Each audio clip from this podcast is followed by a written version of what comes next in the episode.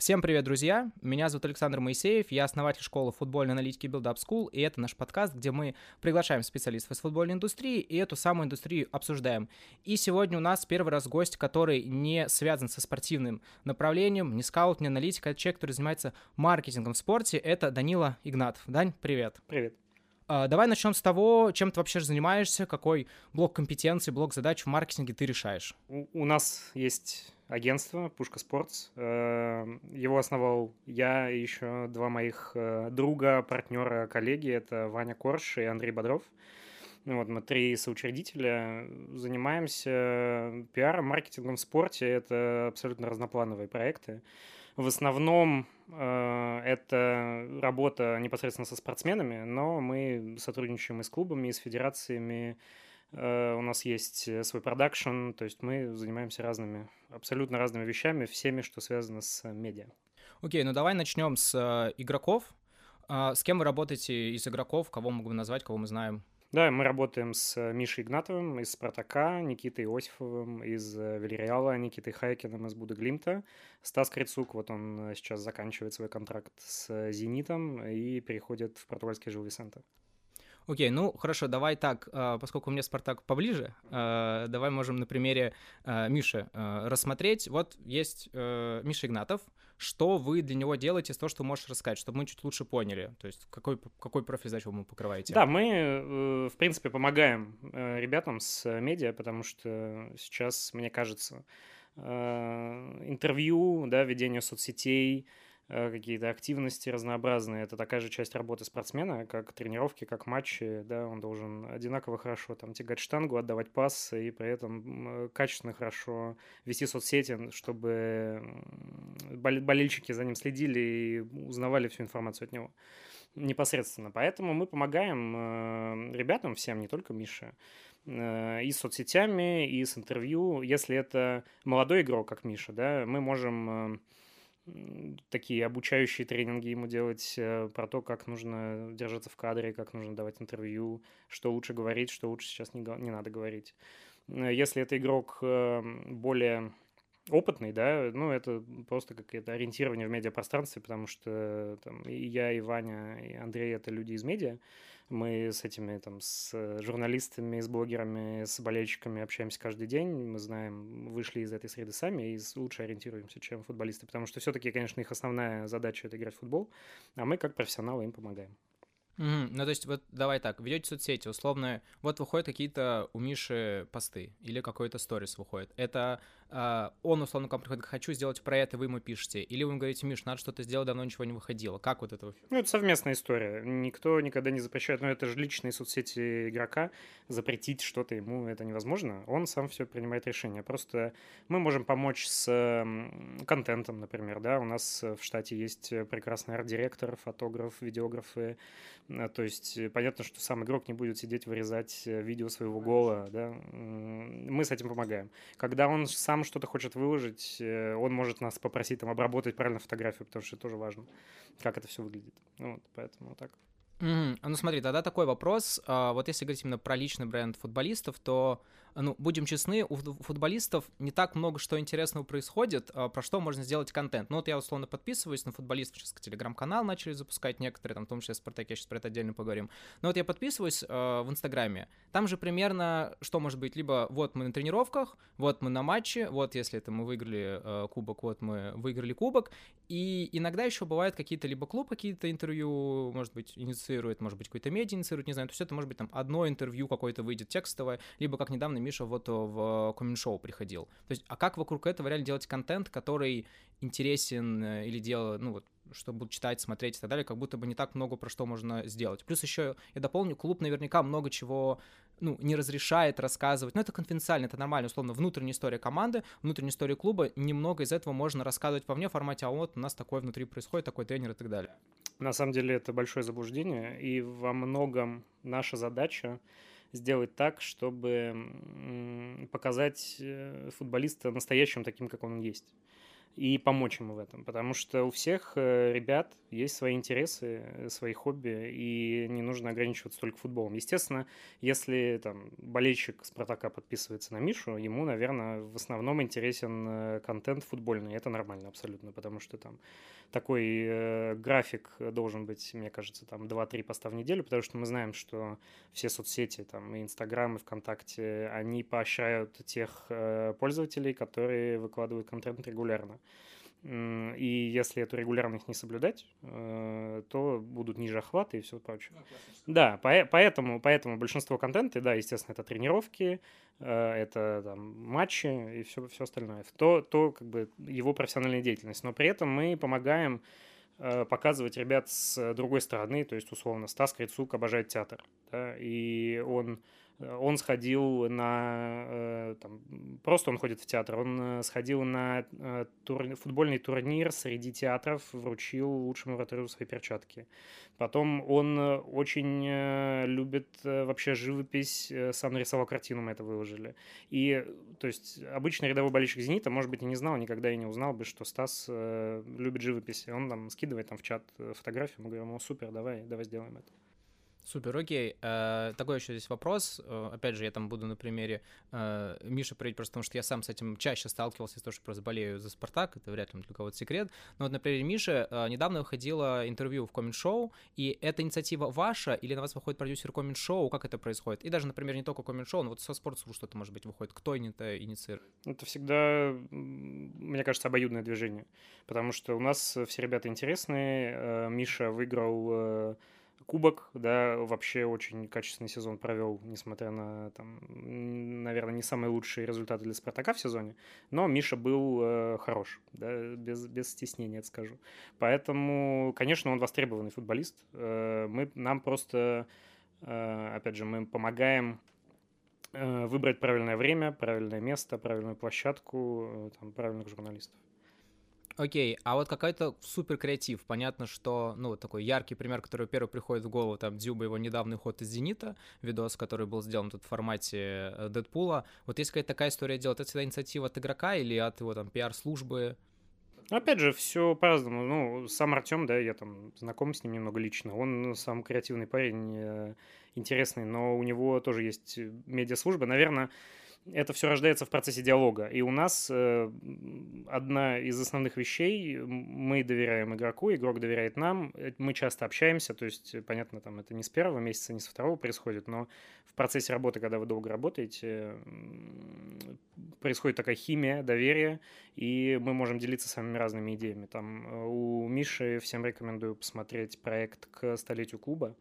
Очень классный, потому что Миша сам такой спартаковец, реально, несмотря на то, что в ЦСКА начинал. В общем, мы повозили его по спартаковским местам, и где-то он рассказал какие-то истории, я читал, мы ему очень показали. Красивые фотки, я помню, прям там вот. Со стадионом с этим, да. Да, со стадионом, да, и там первый офис «Спартака», то есть какие-то вещи мы ему рассказали, какие-то вещи он сам нам рассказал, там про Лужники, как он ходил туда с папой. Вот такая есть история, да. При том, что это классный инфоповод, он как бы футбольный, с одной стороны, с другой стороны, он такой исторически образовательный, плюс там и подключаются какие-то модные истории, потому что мы там подбираем одежду и все прочее. Окей, а вот смотри, когда в классическом маркетинге, там, в Digital SMM, когда приходит какая-то компания, у нее есть свои цели, она там ставит задачу по ER, по продажам, по каким-то там своим показателям вовлеченности и так далее. Когда вы работаете с футболистами, вы вначале как-то пытаетесь оцифровать, к чему вы хотите прийти? Или это просто история, чтобы, нужно, чтобы регулярно ты поддерживал имидж? То есть нет такого, что мне нужно плюс, 100 тысяч подписчиков к концу года, мне нужен плюс такой-то ER, мне нужны такие-то охваты. Как вот это строится? Мы сейчас попали в такую ситуацию, когда там последние несколько лет было четкое понимание, что Инстаграм — это главная площадка, да, для спорта. Надеюсь, нас не забанят за такие названия. Сделайте ремарку. Конечно, да. Да, сейчас какие-то KPI в Инстаграме вообще сложно ставить. Мы смотрим на другие соцсети. Там я был в офисе ВКонтакте пару недель назад, обсуждали развитие, как они видят спорт во ВКонтакте, им тоже это интересно. Но нет, четких показателей никаких нет, потому что вообще самое главное для игрока — это то, что происходит на поле. И всякие бывают ситуации, да, там никто не застрахованный от травм, может быть, смена тренера, там, недостаток доверия, и понятное дело, что вся наша работа, она непосредственно связана со спортивным результатом, на который мы конкретно повлиять не можем. Ну вот, поэтому нет каких-то прям четких там показателей, нет, это не классический маркетинг. Ну, то есть, да, здесь задача это именно там поддержание бренда, чтобы регулярно выходило что-то, что как бы ты есть в медиа, есть в соцсетях. Да, если грубо говоря, наверное, так. Окей, а я верно понимаю, что получается, вот немножечко мы про Инстаграм проговорили, переток сейчас в Телеграм-канал, я просто заметил, там Соболев недавно сделал, Умяров недавно сделал, там вот... Чернов из «Спартака» тоже недавно сделал свой канал. Этот переток происходит как раз из-за того, что с «Инстаграмом» есть очевидные проблемы и пытаются новые площадки осваивать. Или почему-то по-другому? Ну, к «Телеграму» у футболистов я отношусь скептически, честно говоря. У нас ни у одного игрока нет Телеграм-канала, потому что история с Телеграм-каналами такая. Да, сейчас есть тенденция на выражение собственного мнения, и это очень круто, потому что там Зарема Салихова, она первая задала этот тренд, и это реально был прецедент для российского футбола, такого не было никогда, и потом начали появляться телеграм-каналы у функционеров, у менеджеров, да, у людей, которым есть что сказать на регулярной основе, и это их работа. Если мы посмотрим на телеграм-каналы большинства игроков, они там выкладывают тот же самый контент, что в Инстаграме, это не работает. Будет работать какие-то программные заявления, какие-то интересные мысли, какие-то замечания, но на регулярной основе футболист этого не может делать во многом из-за вот ограничений, про которые мы говорили, что есть моменты, да, которые ты не можешь рассказывать там, из раздевалки, например, да, ни один тренер не потерпит такого. Иногда просто, ничего не происходит, то есть вот сейчас в межсезонье, например, выкладывать там в Телеграм фотографии, они там никому не нужны. Ну, конечно, да. Поэтому, да, отток... На самом деле Инстаграм продолжает оставаться главной площадкой, потому что, окей, у нас там есть сложности с тем, чтобы туда зайти, но... условно, и ладно уж мы там. Что такое VPN, плюс-минус, я думаю, все. Все, кто это слушает, я думаю, что такое VPN понимает, кому пользоваться тоже. Но даже я знаком с разными журналистами и блогерами, которые говорят, я в Инстаграм не захожу, лень в VPN. Ну, я видел статистику, насколько нам реально просели охваты. Я сейчас цифру не приведу, но там как бы удивило, потому что не в 2 раза, но там довольно серьезные проценты охватов из РФ и так далее, но все равно, то есть, насколько я понимаю, основная мысль в том, что все-таки для футболиста это картинка первостепенно, просто потому что если ты пишешь тексты, там колонку на Спорте или в Телеграм, это одно, но у футболистов нет такого объема текстов, которые они могут выдавать, картинка первостепенно, поэтому Инстаграм как бы основная площадка и остается. Да, тем более, что болельщики все равно хотят следить за Мбаппе, за Роналду, там, за Месси, а они никуда не перетекут, не пойдут, они ни в ВКонтакте, ни в Телеграм.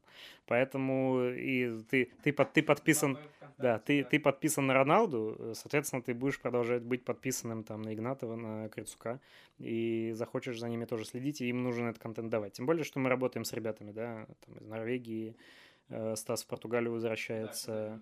Да, и это все равно у них аудитория еще там. Там у Хайкина Хайкин ведет прекрасный твиттер, потому что он человек, выросший в Англии. Для британцев твиттер — это одна из основных площадок, поэтому мы возродили, вместе с ним возродили ему твиттер, потому что он там с перерывами писал раньше. Окей, хорошо, давай чуть отойдем от Миши Игнатова, то будет уже совсем странно, но все-таки есть и другие футболисты, с кем вы работаете.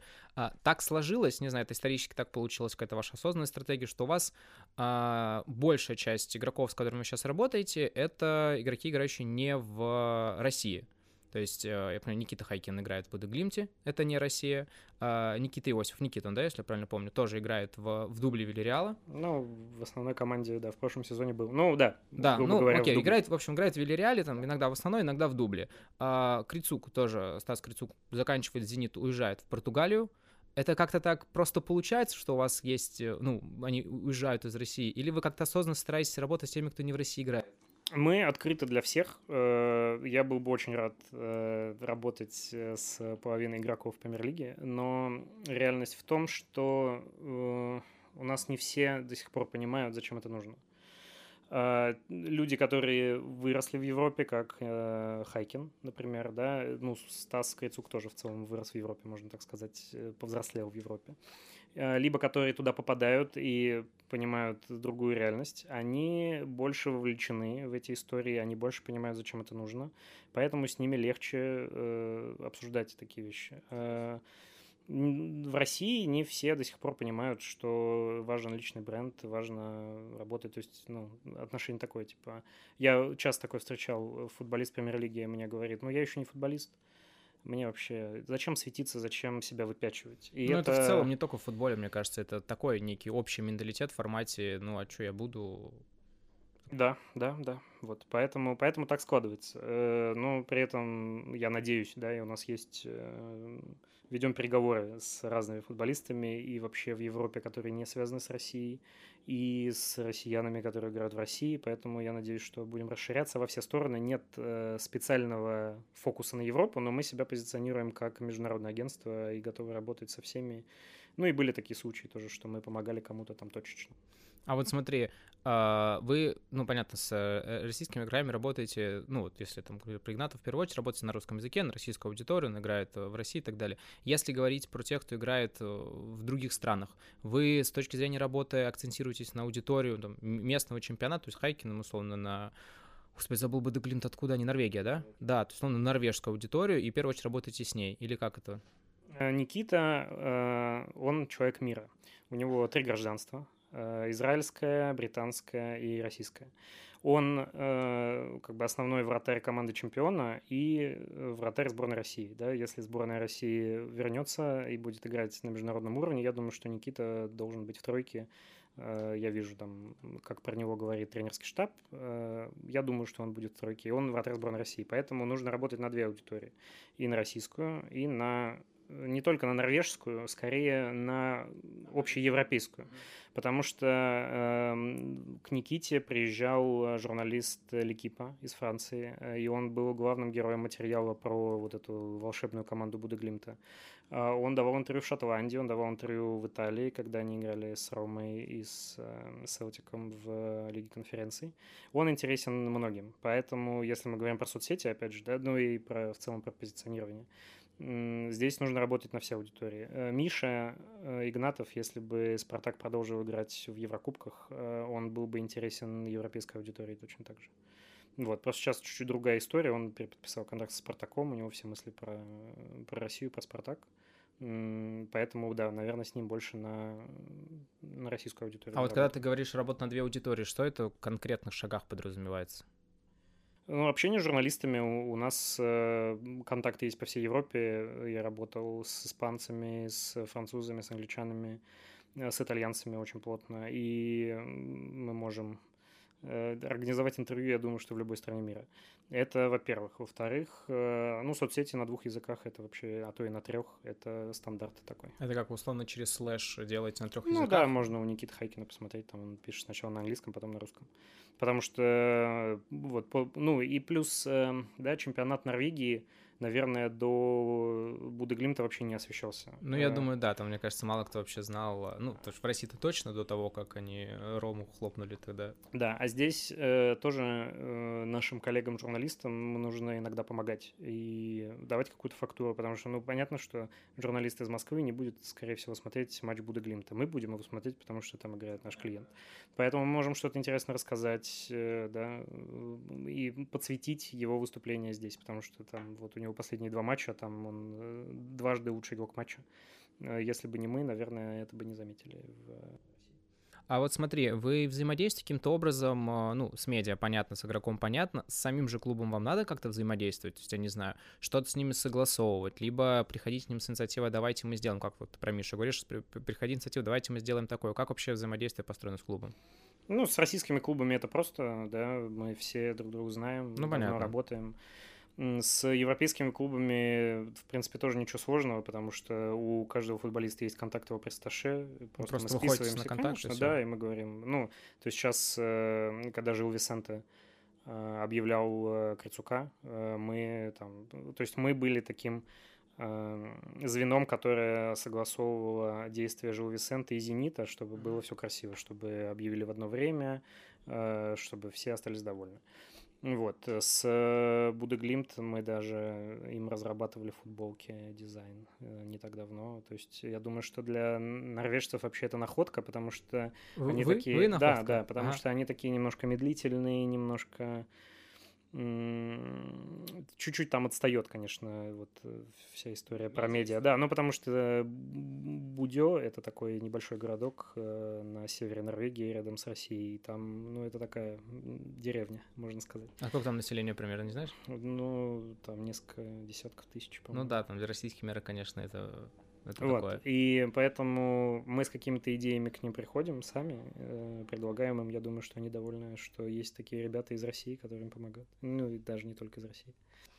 Супер. А расскажи, вот с кем вы сейчас работаете, как вообще начали с ними работать? Вы к ним пришли, они к вам пришли, вы как-то там по своим контактам, как вот началось сотрудничество? Ну, вообще, агентство основали в начале 2022 года, потому что знакомы мы втроем с Ваней и с Андреем очень давно. Вот, но как-то вот мы собрались, сели, решили, что мы умеем то-то, то-то, то-то. Можем быть полезны, хотим такое делать, и не увидели каких-то аналогов в России, то есть такого агентства, как у нас. Не могу сейчас назвать других. И это наши первые вот клиенты, ребята, кто с нами уже... А, то есть вы только, получается, начало 22 года. Да, да, да. Я уточню, сегодня там конец июня, какой сегодня там, 27 июня 22 года, поэтому пишемся как ребятам полгода, да? Как агентство само существует, а вот за полгода вот у них первые 4 вот клиента. Поэтому мы где-то, да, где-то это были там личные контакты, потому что, опять же, там я работал в журналистике 5 лет, и после этого тоже в пиаре работал в спорте. У ребят тоже свои контакты есть, поэтому мы просто общались, выходили. Тут очень важно, чтобы такая философия наша была соблюдена, и чтобы у нас были общие какие-то взгляды на жизнь с игроками, да, потому что это все равно такое, оно может быть не каждодневное общение, но это очень тесная связь в итоге, то есть они нам должны доверять, мы им. Ну, мне кажется, как в маркетинге, конечно, в любом целом сейчас клиентам либо есть матч, либо нет, и если нету, то обычно никакое сотрудничество не получается, даже, может быть, оба очень компетентны, но на межличностном уровне химии нет, это сразу до свидания, мне бывали такие случаи. Хорошо, а вот смотри, футболисты, там, они, не знаю, как вот условно там, с тем, с кем вы работаете, но в целом футболисты часто сотрудничают с какими-то брендами, ну, подписывают свои личные контракты с каким-то Nike, Adidas, возможно, там с какими-то сейчас российскими, может быть, аналогами будут. Кто-то из ваших футболистов, у них есть личные контракты с кем-то из, ну, спортивных, может быть, не только одежды, еще кем-то? Сейчас история с контрактами сложная, потому что, опять же, сложная ситуация на рынке маркетинга в целом, ну, да. И многие компании режут бюджеты, кто-то уходит из России вообще. Поэтому, да, вообще у ребят есть контракты, ну вот то, про что я могу тоже рассказывать. У Стаса Крицука есть бренд перчаток Асмира Беговича. Они открылись в России не так давно, и мы тоже им помогаем. Там и с контентом помогаем, там розыгрыш ВКонтакте был у Стаса на странице. Да, и то есть международный бренд зашел в Россию, в принципе, всем довольны. Вы с ними получаете какое-то вот тройное сотрудничество, то есть вы как бы на контакте с этими брендами тоже, то есть чтобы подумать, что можно вместе делать, или как вот здесь это построено? Да, ну мы со всеми общаемся. Наша работа вообще это как можно больше общаться, потому что в процессе общения возникают новые идеи. Вот, мы с ними, да, с ними общаемся и помогали им. Вот, а так понятно, что мы смотрим на европейские кейсы всегда. Очень классно, я там смотрю, Сон Хён Мин подписал с Бербери контракт сейчас, у Грилиша Гуччи. Но, опять же, футбол наш должен быть более медийным, чтобы такое было возможно. Я очень надеюсь, что в скором времени это тоже будет возможно, и западные бренды крупные тоже будут обращать на нас внимание. Пока сейчас, вот на данный момент, на июнь 2022 года, я не думаю, что такие большие контракты возможны в России. Ну, на сегодняшний день, да, я думаю, там в краткосрочной перспективе тоже... маловероятно, да, но среднесрочно, долгосрочно. Да, но там, когда мы вернемся в международные соревнования, если будут хорошие результаты на международной арене, я думаю, что наши ребята будут интересны и западным брендам в том числе. Да и российским, есть российские хорошие бренды.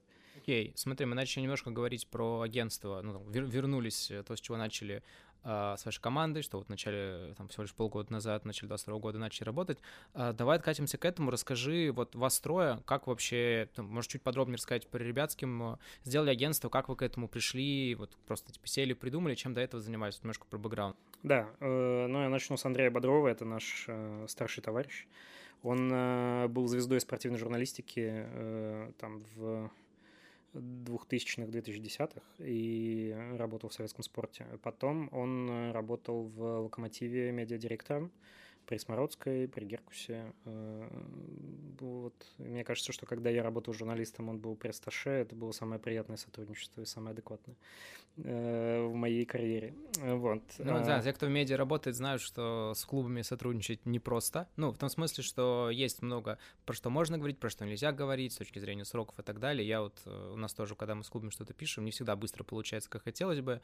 И мы не в формате критики, просто у них наверняка есть еще много других дел, там, чем согласовывать наш подкаст. Поэтому с клубами действительно важно, если есть контакт с пресс-атташе, это прям вообще супер. Ну, самое главное просто, когда адекватное общение, то есть все запреты, это все понятно, все принимается. Вот главное, как это подается. Если у вас хороший, приятный диалог, это супер.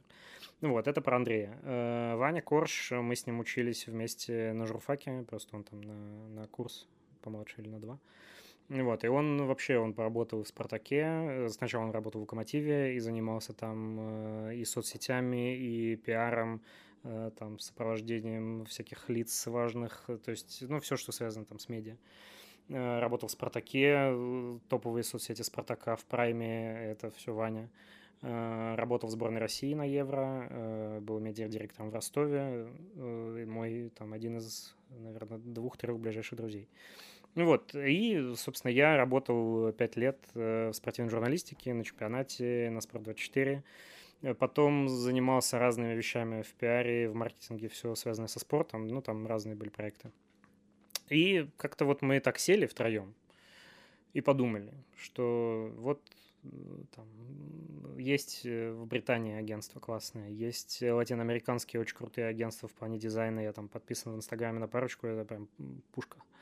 Так и пришло название потом. И мы можем, то есть у нас есть все скиллы для того, чтобы сделать что-то подобное и как-то менять спорт, может быть, да, где-то образовывать людей, что это нужно.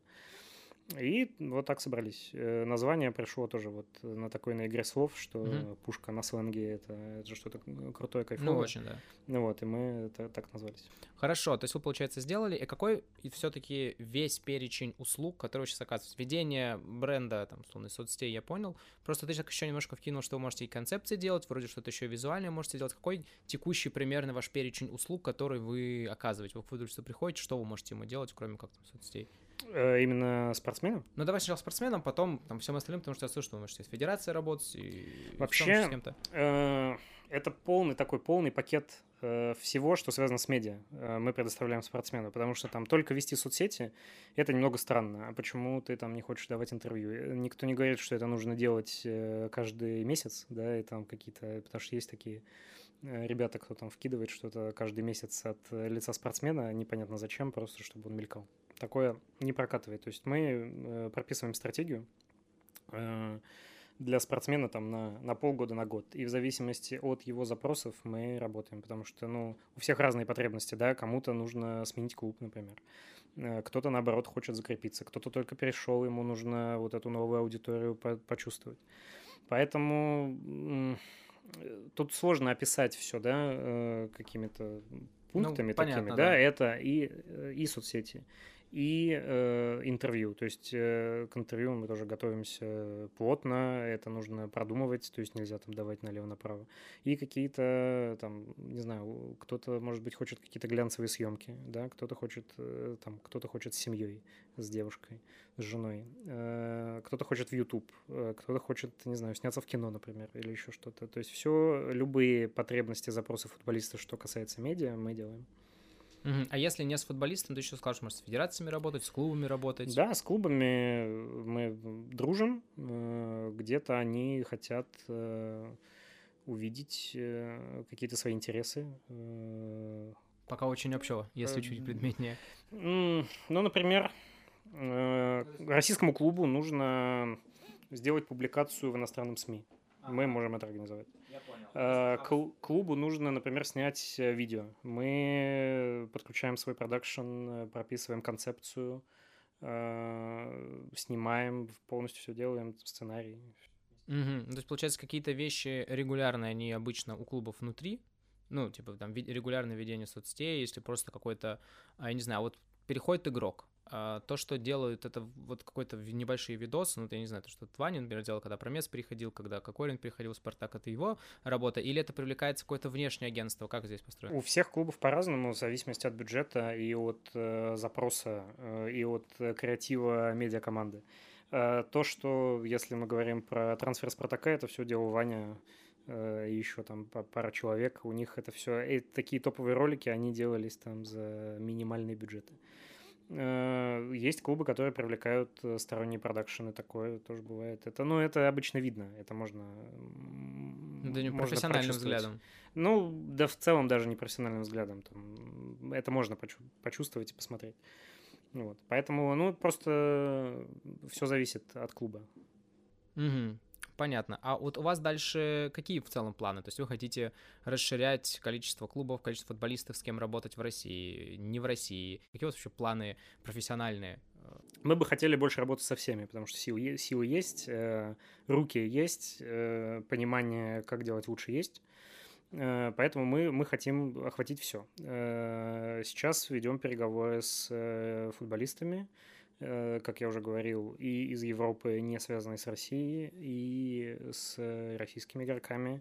Хотим расширять эту базу, потому что это как раз то, чем я в большей степени занимался сам до создания агентства. То есть у меня там среди нас трех больше всего опыта в этом.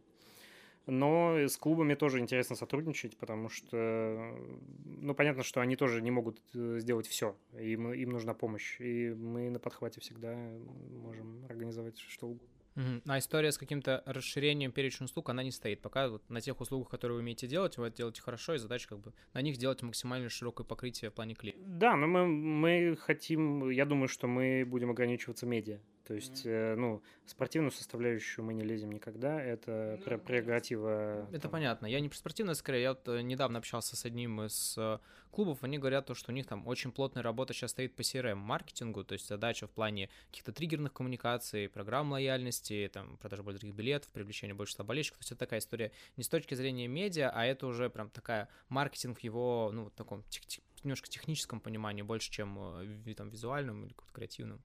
Это не ваша история, вы пока в это не планируете идти? Пока нет, потому что я думаю так, что такие специалисты должны работать внутри клубов, потому что они каждый день приходят в офис на работу, они общаются с болельщиками, они понимают больше свою аудиторию. Да, мы больше про медиа, про креатив. Угу. А давай такой вопрос. Вот у вас сейчас строй работает. У нас 3 соучредителя. Это важный момент. Да, это хорошее уточнение. Всего у нас...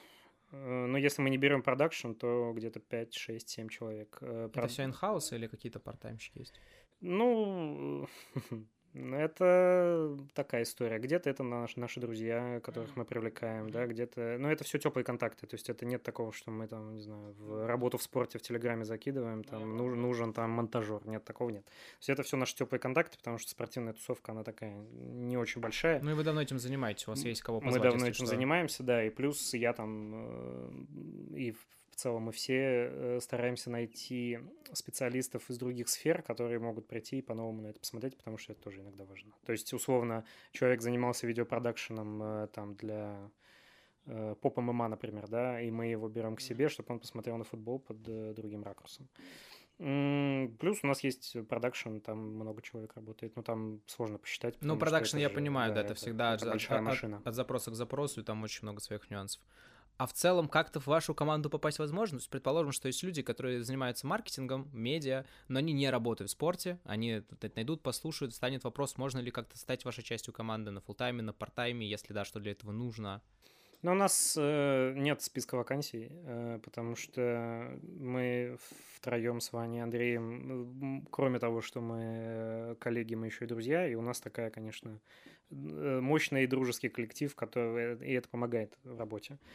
Если будет суперсильный специалист, который прям заинтересуется, он может всегда мне написать, потому что у меня все контакты есть, и в целом там у всех ребят есть контакты.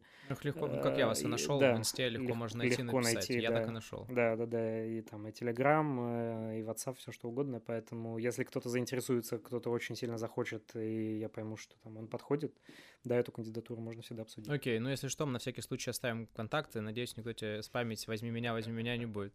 А в целом, вот смотри, если говорить не к вам, а вот, ну, представим, что есть вот человек некий, который занимается маркетингом, занимается медиа, ну, пускай, который именно медиа, занимается похоже на то, что делаете вы. При этом ему хочется начать развиваться в спорте, в спортивном направлении и так далее. Что ему, на твой взгляд, вообще можно начинать и делать? То есть он работает с другими отраслями, работал там в СММ-агентстве долго, разные отрасли, ну, какой-нибудь там, я не знаю, какое-нибудь производство, недвижимость, FMCG и так далее, хочет спорт. Вот вообще как такому человеку быть? С чего начинать? Куда идти? Сложная история, потому что в российском футболе, если мы про Россию говорим, да? Ну, в первую очередь про Россию, все-таки у нас русскоязычная аудитория в основном слушает. Много условностей, и люди, которые приходят из других сфер, иногда немножко не понимают, потому что там, ну, с футболистами надо общаться одним образом, и какие-то рамки иногда нельзя переходить, да, но там есть тренеры старой формации, которые вообще очень тяжело к этому относятся, и, предположим, да, там, когда ребята приходили снимать фильм про «Локомотив» с Юрием Павловичем, ну вот, он, конечно, в шоке был, что люди могут там в раздевалку зайти. То есть есть какие-то табу, да, которые нужно знать, есть какие-то ограничения, и это, конечно, лучше познавать сразу. То есть я там в спорте, ну, я в спортивных медиа начал работать там с 17 лет. Ваня тоже очень рано попал на первом курсе журфака в «Локомотив». То есть лучше, когда ты растешь в этой среде изначально. Но... Ну как, смотреть, наверное, вакансии в клубах, то есть бывает такое, что люди ищут, там в «Локомотиве» сейчас много вакансий, как я понимаю, например. Может быть, делать какой-то личный проект. Ну то есть если ты хочешь в спорте работать, скорее всего, этот спорт смотришь, разбираешься в нем, да? Ну, и... хотелось бы, да. Да, то есть, ну не знаю, может быть, какой-то телеграм-канал сделать, да? Есть прекрасный телеграм-канал, например, «Первый спорт», да. Да, который ведет мой близкий друг. Ну, он работал в спортивных медиа, да, но он раскрутил там свой личный бренд, себя сейчас очень круто, и к нему обращаются, это как такой маленький бизнес у него, например, да, то есть можно так развиваться. А если идти куда-то работать, получается, ты либо работать в клуб, либо какой-то вот альтернативы близкой, ну, то есть агентства какие-то, но их не очень много, но если говорить с медийной, то как будто только вы существуете, особо кто вот... Ну, может быть, есть те, кто делают много для кого, и еще немножко для спорта, если попросят. Ну, условно, какой-нибудь продакшн, может быть, придут в какое-то агентство, попросят сделать видеопродакшн, но не более того. То есть, вряд ли это просто у нас среди многих брендов из разных отраслей, просто еще спорт будет, поэтому вряд ли это прям так работа в спорте в спорте. Да, но в основном ребята, вот которых я знаю, которые работают во всяких... маркетинговых агентствах, у них, если что-то по спорту, они сразу мне звонят и спрашивают, а вот что тебе здесь делать, кого лучше позвать, с кем связаться. Потому что реально у людей нет понимания. Но это нормально абсолютно. Окей, а если я... Давай так, а если я человек, который... Обратная история. Я очень давно смотрю спорт, представим, что мне 16 лет, 15 лет, 17 лет и так далее. Давно смотрю футбол, очень его люблю, читаю интервью, смотрю YouTube и так далее. И я хочу развиваться в спорте, то есть у меня нет еще опыта в медиа, да и ну, я просто люблю спорт. Вот мне как начинающему специалисту, то есть меня не возьмут в «Локомотив», у меня нет компетенции, меня не возьмут. Хорошо взяли. Ну, хорошо, предположим, что в каких-то исключительных случаях бывает такое, что тебя берут, но, ну, насколько я знаю, обычно прям нулевых без опыта очень тяжело пробиться, и непонятно, ну, то есть, есть вузы, там есть что-то вроде спортивное, но это все вот, ну, туда-сюда. Как вот реально мне 17-18 лет, хочу в спорте, куда идти-то, что делать? Ну, у меня была такая же история, я очень любил спорт, смотрел там матчи все, и со временем я понял как-то вот где-то, наверное, в классе в 9-10, читал «Спортэкспресс» все время и понял, что, ну, хорошо, получается сочинение, спорт тоже люблю, надо что-то делать. Вот, ну, я поступил на журфак МГУ, и спустя полгода обучения я понял, что мне надо искать работу, и я просто писал во все редакции спортивные. И все, в холодное тебя куда-то... А куда тебя взяли в итоге? В «Чемпионат». А, и все. А сколько в «Чемпионате» ты работал? В «Чемпионате» я работал 2,5 года. То есть я писал всем. Я написал в «Чемпионат», в «Спортэкспресс», что тогда еще было? В «Советский спорт», по-моему, только не писал. Ну, в «РИА» там я проходил, я помню. В «ТАСе» я проходил стажировку, пытался как-то попасть. И там везде получалось по-разному. И вот меня взяли на «Чемпионат» просто стажером. И в «Спортэкспрессе» мне предлагали вакансию ночного редактора за 20 тысяч рублей, я помню. Но и между нулем на чемпионате и 20 тысячами в ночную смену я выбрал все-таки ноль и в целом не прогадал, потому что карьера пошла. Именно если в медиа, мы говорим, да, в СМИ попасть вообще несложно, порог входа очень низкий. И постоянно ребята там выкладывают вакансии, нам нужны стажеры, там нужны стажеры. Там надо подписаться буквально на несколько таких главных журналистов, там Панкова, на РБ Спорт, там подписаться на «Спортэкспресс» и смотреть, мониторить, потому что регулярно стажеров все набирают. Смотри, такой вопрос, если говорить в целом про медиа, то вот, окей, игрок играет, у него есть результаты, есть трофеи, понятно, есть про что рассказывать, про что постить. А если игрок не играет? Вот полгода, переживет Крицук, ты говоришь, он в «Зените» полгода не играл. Как вообще с этим, про что вести, как рассказывать, помимо того, что там в качалку ходит, что еще можно говорить? Ну, в любом случае, опять же, как я и говорил, у футболистов есть свои интересы, они, помимо того, что они футболисты, они еще и люди. Поэтому, во-первых, Стас реально много работал для того, чтобы восстановиться. И наша задача была это правильно показать. Потому что, ну, если игрок не играет, да, у него травма, и он просто пропадает из жизни, нигде не появляется, то у аудитории складывается неправильное ощущение, что ему, в общем-то, уже и пофигу. Ну, получает зарплату, да, лечится, ему в целом ничего не надо. Здесь такого не было. Стас показывал регулярно, как он работает, как он хочет вернуться, что вот здесь у него там пробежка первой на улице, здесь он начал работать с мячом, здесь вот он поехал туда-то, там поддержал команду. Плюс у него есть еще свои интересы, да, он там может сходить в театр, он может сходить на какой-то турнир, он может, не знаю, встретиться с семьей, с детьми, куда-то сходить на картинг, например. Поэтому очень важно показывать футболистов такими, какие они есть, да, и показывать их с человеческой точки зрения в том числе, поэтому это не ограничивается их активность, их активность не ограничивается спортом. А вот смотри, окей, это мы говорим, ну, для болельщиков условно. Есть ли история, что помимо болельщиков для кого-то важно медиа? Ну, то есть, типа, ты говоришь, скауты как-то так аккуратно прокинул, что скауты тоже смотрят, а скауты кто-то еще в клубах, как это вообще? Ну, следят все, ну, то есть на всех спортсменов подписаны и скауты, и агенты, и спортивные функционеры. За всем этим следят. Я общался много с заграничными скаутами и агентами еще, когда был журналистом, и мы обсуждали часто эти темы. В Европе 100% смотрят на активность игрока не только на поле, но и в медиа. Это очень важно, и клуб, когда обращает внимание на игрока, он понимает, что он берет, кроме качеств на поле, он берет еще медиа-актив, который может использовать. Он привлекает таким образом новую аудиторию. То есть, да, сейчас я думаю, что... Вот ты спрашивал, как относятся в Европе к российским игрокам. Сейчас проблем никаких с этим нет. Наоборот, СНГ рынок достаточно большой. Я думаю, что это и раньше было понимание у людей, и дальше будет, то есть, несмотря ни на что. Покупая Крицука, Жил Висенте получает актив российских болельщиков, которые будут следить за командой. Когда Хайкин приехал в сборную России, про него там начали больше писать, да, мы начали работать.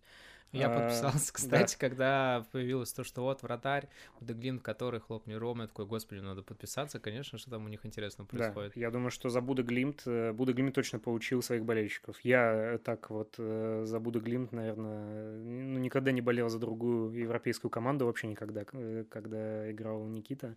Вот в Лиге конференции я прям смотрел, я знаю сейчас всех игроков, там с удовольствием съезжу, если будет возможность, в Будё, вот Ваня Корш там был, делился впечатлениями.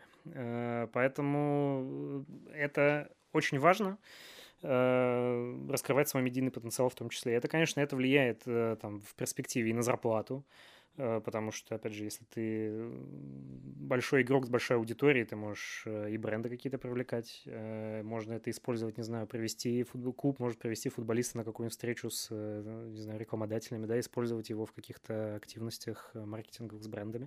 А может быть такое, sorry, что я перебиваю, да, что вот, например, агент в процессе переговоров, ну, дает акцент на то, что мой игрок, ну, там, медийно популярен, и в том числе за счет этого вы сможете привлекать там более большие контракты, рекламные и так далее. С учетом надавить на некую коммерческую составляющую, не только на игровую, даже вот не только вот на спортивную, но и на медийную. Ну, я в спортивных переговорах таких агентских не участвую, поэтому мне сложно сказать. Но мы общаемся с агентами ребят, то есть у Никиты Хайкина это крупный агент из Англии, у Стаса, у него агент-испанец, тоже там бывший футболист в прошлом, и он говорит: ребята, спасибо, что вы работаете, вот у меня Инстаграм такой не очень раскрученный, вот, но Стасу сделайте хорошо. Вот, ну и у него, кстати, агентство вот, Интерстар, классно ведут Инстаграм тоже, то есть они понимают, зачем это нужно. Да, я думаю, что такое может быть, точно не могу сказать, потому что в переговорах таких не участвовал, но думаю, да. Я сейчас просто вспоминаю кейс обратный, когда вот недавно Реал подписывал игрока из Монако, я не помню его фамилию, какая-то. Да, там же какой-то был просто конский прирост у него подписчиков. Один день, несколько раз, это не помню точные цифры, но это в несколько раз вырос за один день, когда просто официально объявили трансфер. Тут еще и в обратную историю, получается, работает. Ну, это тоже логично, конечно. Ну, то есть Монако, да, какой бы там это ни был классный клуб, но Реал, понятно, что там самый популярный клуб мира, наверное. Поэтому это тоже естественно, это тоже круто, да. Ну, то есть тут получается, что когда мы говорим про медиа, понятно, что одна из целей, да, ты должен быть и так далее, но все-таки это твой медиа-актив, который в том числе важен еще не только медиа, но и клубу, как часть твоей аудитории, может быть, и коммерческие интересы и так далее. Ну и плюс и для игрока, если у тебя чем больше аудитории, тем ты имеешь там выше вероятность свой личный контракт, в том числе подписать с кем-то из брендов. Плюс нельзя забывать, что футболисты заканчивают, ну, хорошо, если в 40 лет, да, может быть, и раньше. И дальше ты должен что-то уметь делать еще, и какой-то у тебя должен быть бэкграунд. И медиа это, конечно, поддерживает. Если тебя знают журналисты, тебя знают функционеры, знают, что это за человек, чем ты интересуешься, какие у тебя цели на продолжение карьеры, потому что часто об этом спрашивают, да, ребят в интервью, кто уже готовится к завершению. А чем вы хотите заниматься, да, что... И у них уже будет другой бэкграунд. Для спортивных функционеров, для агентов это тоже важно. Один из вариантов продолжения карьеры для тех, кто заканчивает, это медиалига, например, тоже. Чтобы попасть в медиалигу, скорее всего, тебе нужна какая-то аудитория. А там, в принципе, тоже есть хорошие деньги, и это тоже как вариант для тех, кто... Ну, например, там Тарасов, я вчера был, когда позавчера был на матче медиалиги, бегает на спорте. Ну, Тарасов вообще один из самых заметных игроков. Да, там есть такие ребята, там Диаков, да, Тигиев, ребята не такие популярные в медиа. Ну, это молодые ребята, насколько я помню. Диаков. А, да, сори, да, да. Ему уже за 30 сильно. Да, это моя, да, я перепутал. Но в этом смысле, с точки зрения медийности, я думаю, что, мне кажется, из тех, кто там более-менее регулярно играет, Тарасов, там еще там один раз что-то Ещенко, по-моему, появлялся. А, вроде еще Глушаков там появлялся один раз, я его видел. Да, это вообще уникальная, конечно, история, что он подписал контракт с Химками, который не запрещает ему участвовать в любительских турнирах. Это тоже интересный прецедент. Возможно, мы увидим еще каких-то игроков вот, которые еще не закончили профессиональную карьеру, еще, в принципе, Глушаков-то в порядке в полном. Да, он играет, конечно, вот. За Химки. И при этом они хотят тоже повышать свой медийный потенциал и туда идти. Это, ну, как один из вариантов, это тоже сейчас очень хороший. Ну, смотри, раз уж мы затронули медиалигу, не могу не спросить, ты как человек, который занимается медиа, какое у тебя вообще в целом отношение к медиалиге? Хорошо это, плохо ли? Ну, нельзя говорить про что-то плохо, мне кажется, когда это популярно, это интересно такому большому количеству людей. Ну вот основной, сразу здесь не душу парирую, просто дополню, основной негатив, я тоже у нас в канале, мы недавно спрашивали отношение к медиалиге, многие не следят, но там либо не следят, либо сильно негативно к этому относятся, как бы основной аргумент, что это Дом-2, ну то есть это просто какое-то шоу, в котором не столько футбола, сколько какой-то, ну я так понимаю, вот околофутбольной истории, для тебя это скорее нормальная история, или это скорее не очень хорошо, лучше только про футбол, честно говоря, человек из медиа? Мне не хватает шоу в профессиональном футболе, поэтому мне нравится, что ребята показывают мастер-класс профессионалам, как это можно делать.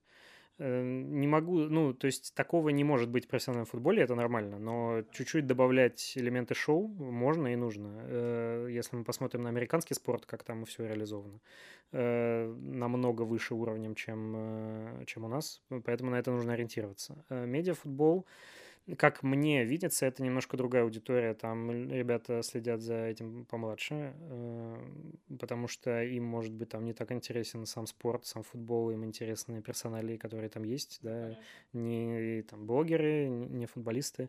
Но это тоже хорошо, и их тоже можно заинтересовать. И такие проекты, когда футбол наш профессиональный, которым мы занимаемся, пересекается с медиафутболом, как-то какую-то кроссплатформенность можно такую сделать, можно перегнать аудиторию. аудитории из одной в другую. Ну, про кроссплатформенность очень свежий кейс. В выходные играл Амкал с Динамо.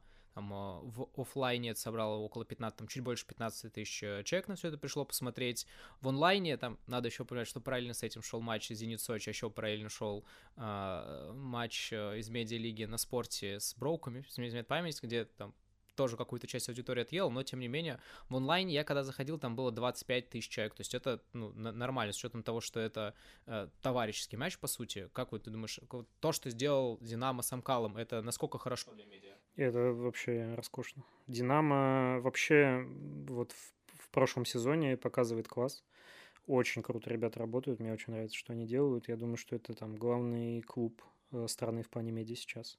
И то, что они сделали с Амкалом, очень круто. Понятно, Амкал, наверное, в меньшей степени в этом поучаствовал, потому что все происходило на поле Динамо, как бы они привлекали всех селебрити. Овечкин, мощь. Овечкин, это вообще супер. Ну да, такая история, причем могла быть, наверное, только с одним спортсменом страны, не из футбола, но может быть, еще Хабиб Нурмагомедов и Анжи.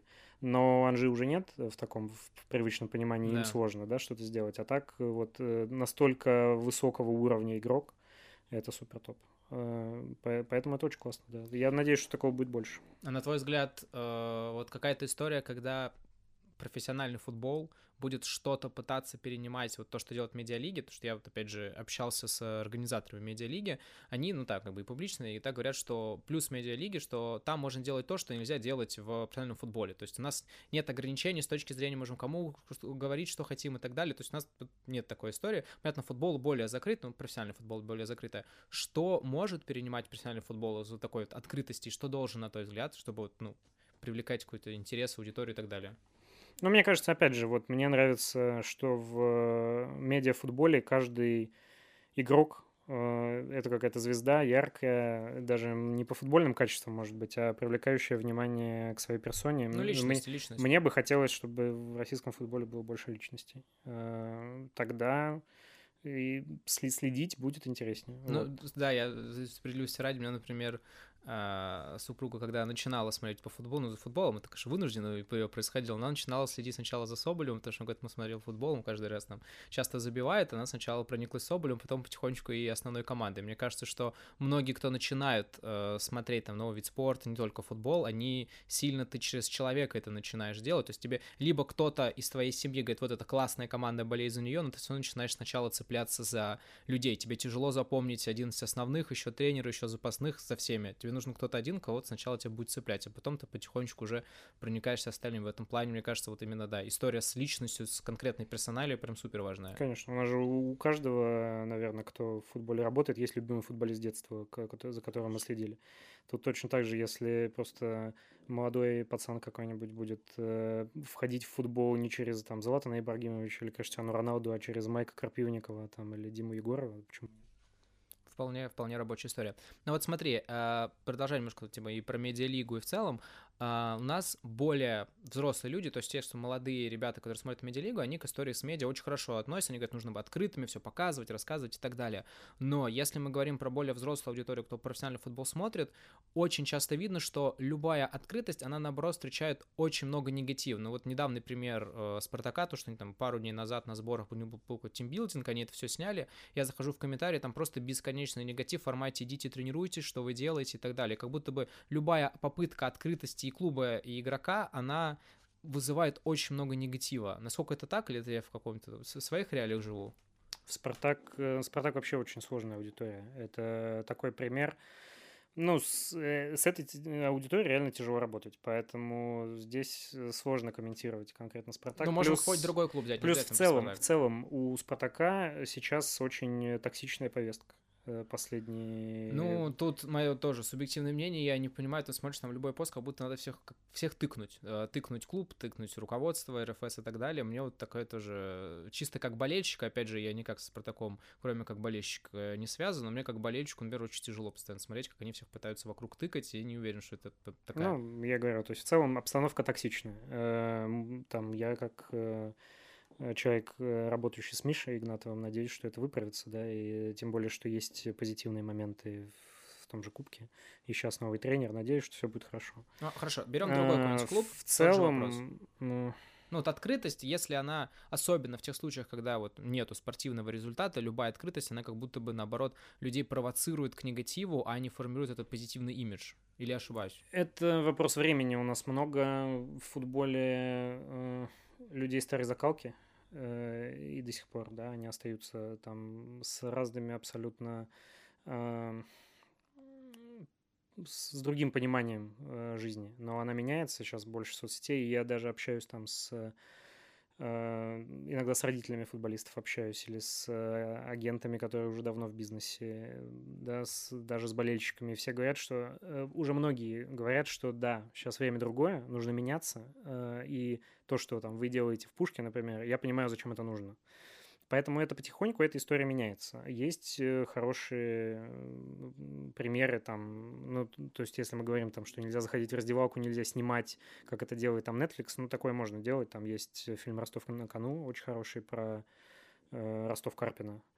Да, и Валерий Георгиевич позволил. Хотя я думаю, что там, если взять его период в «Спартаке», он бы вообще никогда в жизни бы не позволил там даже на метр в раздевалку зайти. Здесь он поменялся. Есть фильм про чемпионство «Локомотива», тоже потрясающий. Да. Хотя он снят с Юрием Павловичем, там, это легенда нашего футбола, но, да, как бы, я думаю, что им было тяжело, но они это сделали все равно, и фильм получился классный. Поэтому...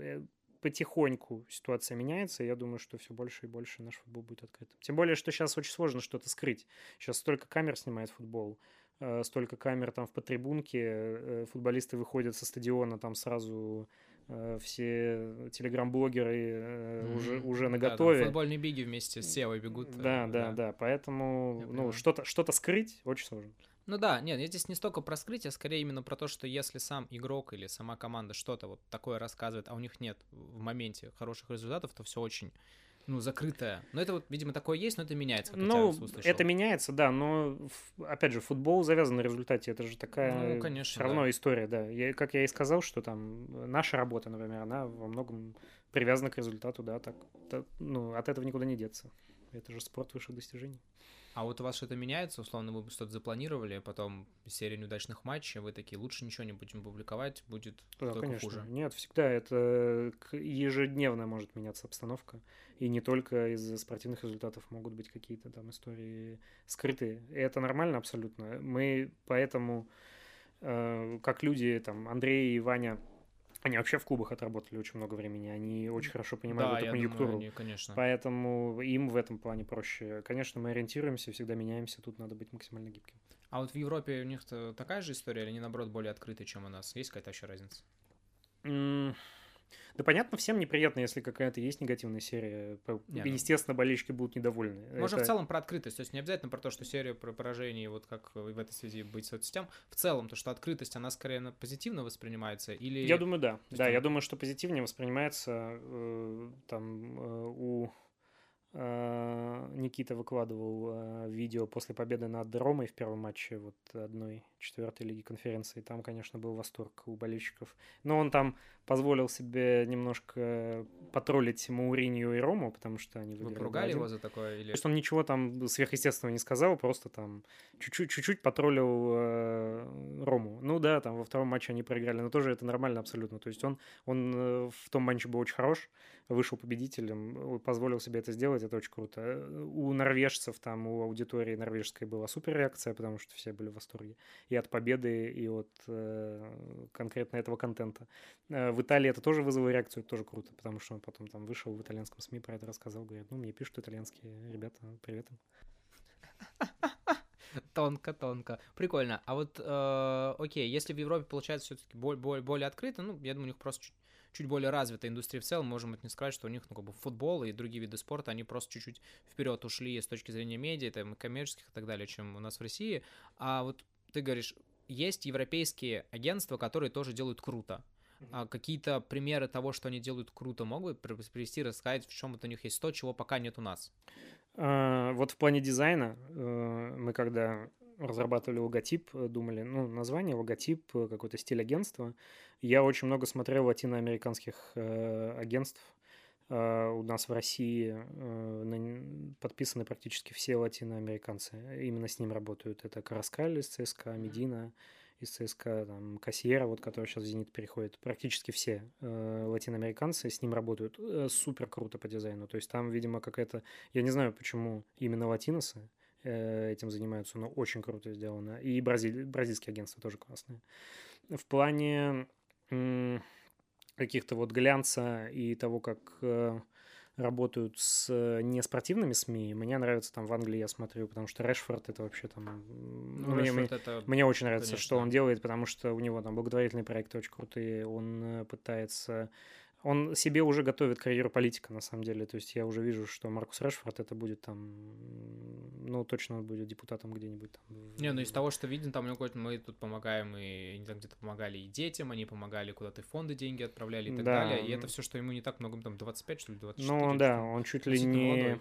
Он разработал, по-моему, новую систему питания для британских школ, потому что и там была такая очень красивая история, что вот у нас бедная семья, мы не доедали, нам не хватало, и вот мы решили реформировать. И его наградили, там, по-моему, королева его награждала. Да, ну я помню там. Ну, в общем, вот я в Англии, я смотрю за этим, как они работают, потому что в Англии супер токсичные медиа, там очень сложно работать, там журналисты будут фигачить тебя вообще за все, что угодно, да, и подлавливать тебя, и стоять там во всех просто барах. Просто потому что это хайп? Или... Да, потому что у них такая индустрия, у них таблоиды очень развиты. У нас такое раньше было, там, ну, Березутских там снимали, да, еще что-то, какие-то были такие скандалы. Но вот сейчас это прошло, уже нет такого. Вот, а там это до сих пор продолжается. И как вот красиво футболисты выруливают, и как они, какие проекты делают, вот в Англии мне это нравится. Ну вот, пожалуй, так, да. А есть прям, может, какие-то названия скажешь, мы потом ссылками добавим, за кем... Ну вот я хочу подписать... Мне интересно медиа, то, что ты рассказываешь, я хотел бы следить за кем-то, вот, кто в Европе, смотреть, что они делают, на кого можно было бы подписаться, либо кого они ведут, на кого подписаться. Ну, я могу скинуть просто, потому что сейчас так сложно. Сложно вспомнить, да, просто можно ссылками добавить. Но вот латиноамериканское агентство называется «Эвенет». Оно пишется по-русски не очень красиво для русского уха, «Ебенет». Вот, но, да, это...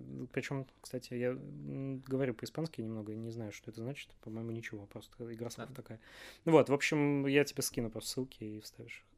Смотри, расскажи, вот ты сказал, у вас команда, то есть есть учредители, есть команда, которая работает. А как у вас распределяются роли, кто за что отвечает, кто чем занимается? Вообще, мы такая взаимозаменяемая команда, то есть это как, не знаю, там защитник может подключиться, забить гол, да, или там нападающий отработать в обороне.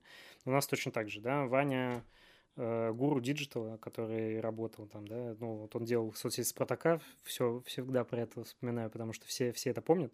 Вот, он, наверное, больше за диджитал. Я тут напомню, да, кто не знает, я, например, вообще и про Данила, и про Ваню узнал, что я следил за тем, что делает Спартак, как раз это были, по-моему, когда Кокорин переходил, по-моему, тогда же он еще делал, когда Промес переходил, там были видосы, которые прям очень агрессивно расходились по всем медиа, их очень все нахваливали, их тоже там добавлю еще те, которые найду, и тогда вышло интервью в формате «Кто же тот гениальный парень, который придумывает все это и делает практически без бюджета». Вышло интервью на Спорте, не помню, кто его брал. Я прочитал, а там как-то вот упоминалось имя Ваня, такой, так, надо его найти в Инсте. Нашел в Инсте, подписался, потом подписался на тебя, и вот так нашел. Но реально я вставлю, это очень были мощные кейсы, которые тогда вообще все форсили, все СМИ, клубы и так далее. Вот, поэтому, наверное, он больше отвечает за диджитал, но там это не значит, что я не могу там предложить какой-то пост придумать. Вот, мы... больше общаемся, придумываем, прописываем стратегии, общаемся с клиентами. Ну, то есть такая взаимозаменяемая история, наверное.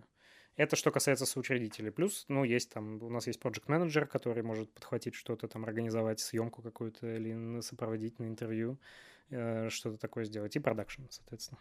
А вот смотри, у вас как-то поделены игроки между вами или все со всеми? Ну, в обычных агентствах, как у тебя есть проектный менеджер или аккаунт-менеджер, за ним есть закрепленных клиент, с кем он регулярно общается. У вас все со всеми? Нам важно очень всем держать контакт с игроком, потому что история доверительная. И, ну, бывает такое, да, что кто-то может быть недоступен, там разные ситуации жизненные случаются, ну и просто, да, важно там отдыхать, тоже не перерабатывать, это тоже важно. Поэтому мы все общаемся в каждодневном режиме, то есть там, ну, чатик есть, да, ну, понятно, где можно написать какие-то свои пожелания или что тебя волнует, интересует, или созвониться, вот, а так стараемся все общаться. Есть какие-то у вас, ну, я так, скажем так, про планы кратко спрашивал, условно, какие-то, ну, не планы, а некое видение в формате, что вот, типа, через 5 лет хотим быть, там, как бы, первым агентством, которое работает со всеми, там, типа, топовыми игроками, топовыми клубами и так далее. Не, через, ну, 5 лет сложно загадывать, у нас каждые пару месяцев что-то меняется. Не, ну, видение, знаешь, оно когда есть, и там, оно все равно, оно корректируется, но общая цель, она вне зависимости от обстоятельств. Она... Да, мне хочется большое агентство, мне хотелось бы, чтобы мы выросли по клиентам, по кейсам, и стали бы... И мне хочется, чтобы мы выходили за рамки премьер-лиги российской и за рамки российских футболистов, потому что тоже многим ребятам, европейским игрокам, это интересно, и у них нет понимания, потому что там, например, они там из Исландии, из Хорватии, из Сербии, там нет подобных историй. Потому что... Как им про вас узнать? Ну, вот из Хорватии, из Сербии, они просто могут, типа, только в Инсте вас увидеть или спросить у Хайкина или... Ну, есть, варианты? Да, есть, во-первых, есть Инстаграм. Инстаграм, он такой больше для тусовки, наверное, потому что там мы выкладываем то, что мы делаем, потому что у нас самое главное — это клиенты, все остальное потом.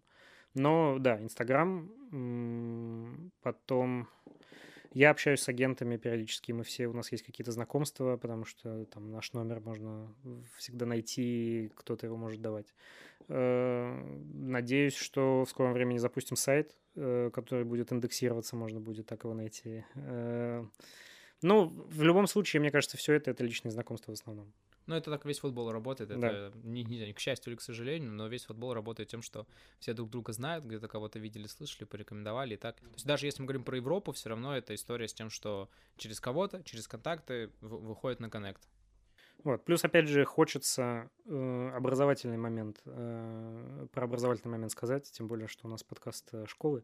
Очень хочется, чтобы... были футболистам с раннего возраста, доносили, почему важно заниматься личным брендом, почему важно работать с медиа, почему важно вести соцсети и как это нужно делать. Знаешь, что круто? Я здесь дополню от себя. Я, если что, это согласую с тем, с кем надо, и мы это не вырежем. Ну, короче, в РФС, я точно знаю, что ФНЛ есть инициатива, потому что я общаюсь, я общаюсь с людьми, кто там внутри занимается такими организационными моментами, и у них внутри, помимо спортивной составляющей, есть задача заниматься образованием футболистов, они, там, с точки зрения управления финансами, с точки зрения управления медиа, с точки зрения там, питания и так далее. Сейчас стараются, понимая о том, что игроки получают много денег, чтобы они их не сливали, нормально были как игроки, что у них есть их медиа и их лицо, и им важно правильно этим всем заниматься, реально там, в том числе уже на каком-то уровне, там, РФС и так далее, идет история с попыткой выстраивания таких образований. Я там точно читал какие-то мероприятия, пока только видел, которые там про финансы, но я, насколько понимаю, есть задачи и развития, в том числе медийной вот этой истории, и как раз история с тем, что не вы только этим можете заниматься, а этим должны заниматься какие-то еще люди в виде как вашего там пиар-агентства, личного бренда и так далее, я думаю, он там тоже продвигается. Мне кажется, что к этому потихонечку идет. Все понимают, да, что... это очень важно, потому что что-то я интервью смотрел. Нобель снимал с испанскими ребятами выпуск, там был Йося, Никита Иосифов, и другие ребята. И вот кто-то из них рассказывал, что приходят лекторы, причем там какая-то команда, там серия, там третий дивизион. Приходят ребята, реально рассказывают, как что делать, как фотографии обрезать, какие-то, ну, там, условно, какие фильтры ставить. Ну, не до такой степени, но объясняют, что это нужно, потому что, повторюсь, там, я сталкиваюсь часто, общаясь с российскими игроками, что, ну, зачем мне себя выпячивать? Но тут нет вопроса, что мне нравится Инстаграм, не нравится Инстаграм. Футболист — это продукт, и он должен себя продавать. Это продукт, да. Актив, все так, да. Соответственно. А вот, кстати, сюда же еще вопрос. А получается, на твой взгляд, с какого момента, даже вот с какого момента, здесь можно на два блока поделить, с какого момента возраста и с какого момента, ну, типа популярности или уровня своего скилла, или вот когда... надо начинать вести соцсети. Сейчас объясню, к чему вопрос. Помимо того, что медиа — это правильно, должен себя правильно позиционировать, есть такая история, вот мы про медиалигу говорили, я общался с разными ребятами, есть негатив от тех, кто в детских школах занимается, детские тренеры и так далее, они говорят, что вот ребята смотрят на блогеров, и они хотят не тренироваться, не быть профутболистами, они хотят там что-то правильно снимать видосы в ТикТок, и у них фокус внимания переходит на контент, и как будто бы я стану хорошим персонажем и смогу играть в медиалиге, и они уходят от профессиональной составляющей. Понятно, что это не ваша история, вы с профессиональными футболистами работаете, но вот под этот момент тоже тут возникает сегодня с учетом развития медиа, соцсетей. Вот на твой взгляд, с какого возраста и с какого момента правильно вести соцсеть, чтобы это было не слишком рано, но и как бы ты уже до этого дорос?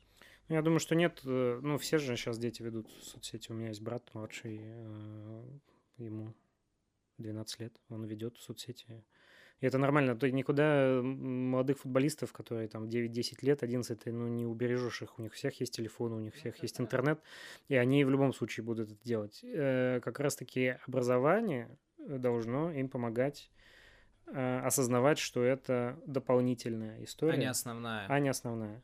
Опять же, нет ничего плохого, если парень из молодежки, он понимает, мои скиллы ограничены, или там по каким-то причинам не получается пробиться дальше, он понимает, что все, ну, не получится у него дальше, да, профессиональная карьера, но при этом он яркий, классный парень, который может привлекать аудиторию другими способами, в этом тоже ничего плохого нет. Вот, а то, что образование, ну, мне кажется, что вообще с самого раннего возраста можно... Объяснять, начинать. А вести все-таки. Да вести, ну, я говорю, ну, типа, от этого, лет, условно, ну, от этого не убережешь. Ну, а в любом случае... Нет, это я понимаю. На твой взгляд, когда... Ну, вот, давай так, если мы... В профессиональном... профессиональном, да. Ну, то есть, когда я подписываю первый профессиональный контракт, надо начинать вести? Или когда? В какой момент? Я же говорю, в любом случае футболист уже придет со своим инстаграмом. Если у него будут какие-то помощники, которые будут ему там хорошо вырезать фотки, обрабатывать их, там какие-то придумывать надписи, окей. Вот, да. Просто, ну, есть определенная планка там, условно, у нашего агентства там финансовая, да, то есть мы там меньше, чем за определенную сумму. Ну, понятно, готовы, да. Не будем готовы работать. Ну, раз экономически нецелесообразно. Да, просто. Да, но как бы если парень сам хорошо выкладывает, и в 14 лет, в 15, допустим, выкладывает, почему нет? А ты знаешь кейсы в России, когда там ФНЛ-1, вдруг ФНЛ-2, либо... там, в молодежках, когда люди ведут Инстаграм, это не в смысле, я просто выкладываю фотки какие-то с матча, а это прям какая-то осознанная история, попытка не только вести Инстаграм, но и работа с медиа и так далее. То есть, когда не в РПЛ, а в лигах ниже, есть попытки и желания вести, неважно, с агентством, с пиарщиком личным, самостоятельно, вот какая-то работа прям с медиа.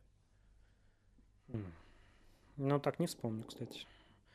Ну, этого тоже не хватает. Почему в ФНЛ тоже большие, на самом деле, фанатские активы есть, да, там за, не знаю, Факел, Воронежский, но они... Ну, они пришли, но до этого несколько лет. Ну, там Туа там есть, да, где супер футбольный город теперь. То есть есть к чему стремиться, но мне кажется, просто ФНЛ в немногих командах можно спокойно там...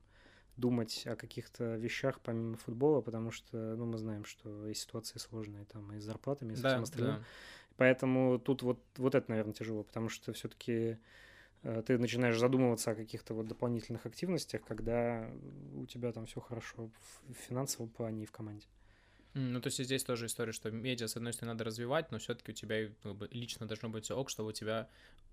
фокус твоего внимания мог быть на этом. Ну, я имею в виду, что, наверное, так думают игроки. То есть, в целом, если у тебя там есть какие-то проблемы, и тебе надо их решить, то тоже можно обратиться там и к нам, например, потому что определенную какую-то информационную поддержку сделать, еще что-то. То есть, это такие случаи тоже есть, когда у игрока есть проблема, ее надо решить, а ему как бы помочь никто особо и не может, потому что всегда у клуба свои там задачи, у агента конечно. Там куча игроков, и он тоже там, например, агент из Испании, он же не может решить какие-то проблемы в России часто просто потому, что он не понимает каких-то специфику какую-то. Ну, конечно. А вот ладно, такой еще вопрос, наверное, почти последний.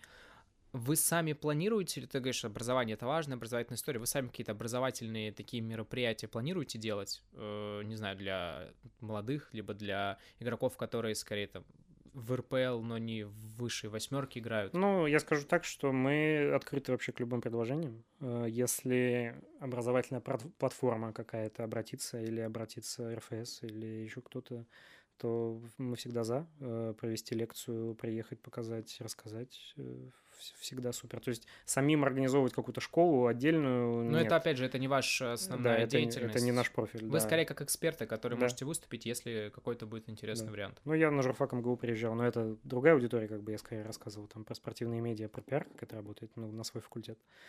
Да, но если... Но мне кажется, что важнее объяснять это как раз профессиональным спортсменам, потому что и нам тогда будет проще работать, и им будет проще жить. Ну, конечно, и опять же, я имею в виду, это вин-вин для всех, для вас, так как бы в качестве какого-то маркетинговой активности, в качестве агентства и так далее, а для игроков, опять же, то, как надо, с примерами, то, как это делается в Европе.